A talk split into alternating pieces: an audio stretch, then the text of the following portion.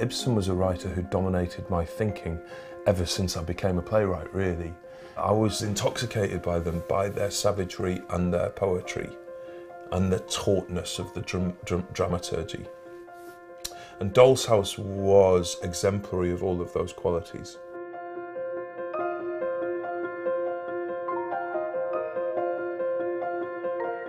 Nora Helmer lives an apparently idyllic life with her husband Torvald Helmer and their children. And years, five years I think, before the play started, her husband had what I read as being a nervous breakdown.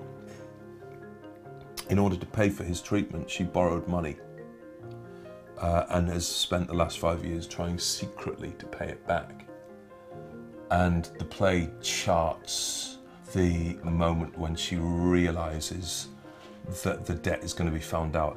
At the end of the play, her husband finds out about the debt, is appalled, and she says, Look, I'm not, I can't live with a man who's going to contain me like this. And she leaves. And that was a, a shocking moment in European theatre. The notion that the woman could leave her husband and leave her children, and she slams the door. The decision he made when he, when he started to write The Doll's House um, in, the, in the 1870s is he decided to write these plays about contemporary everyday life in his home country. So Ibsen is, is a great radical by insisting on naturalism. I think it's received as a uh, feminist tract and a celebration of female independence. And while I think that's a consequence of what Ibsen was writing, I don't think it was the intention of what Ibsen was writing.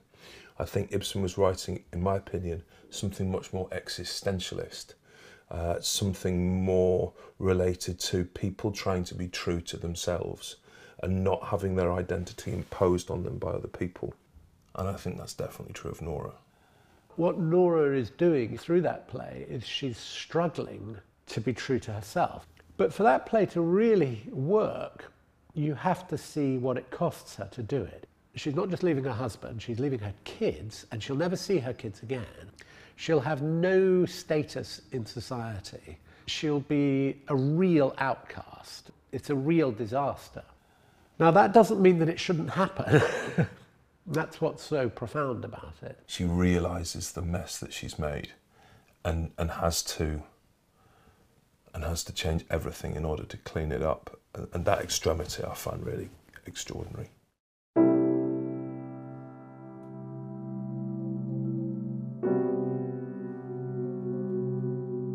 The play is called Ghosts because the ghosts of the past do haunt us. Mrs. Alving, who has had a marriage with a terrible man who's now dead, has presented him, the dad, as uh, a model, as a remarkable figure. Um, there's an orphanage being built in his name, and, and most importantly, she has told her son that he was a, an incredible man. And he comes home actually for the opening of the orphanage in the father's name. We discover above all that he's ill. He's very ill. He's got syphilis and he's going to die. And of course, what has happened is that he's inherited it from his dad. His mum, who is trying to be a modern woman, is dealing with the, the nightmare of how to, how to tell him, the, should she tell him the truth or should she protect him from the truth? Guilt and the past weighs on, on all of us. Ghosts is eternal because it's about the relationship between uh, a mother and son. I mean, elemental relationship. The most heartrending line in the whole play is when the son, Oswald, is arguing with his mother and says, I didn't ask to be born. And this is, this is the eternal cry of the, the child who is impotent in the face of their inheritance.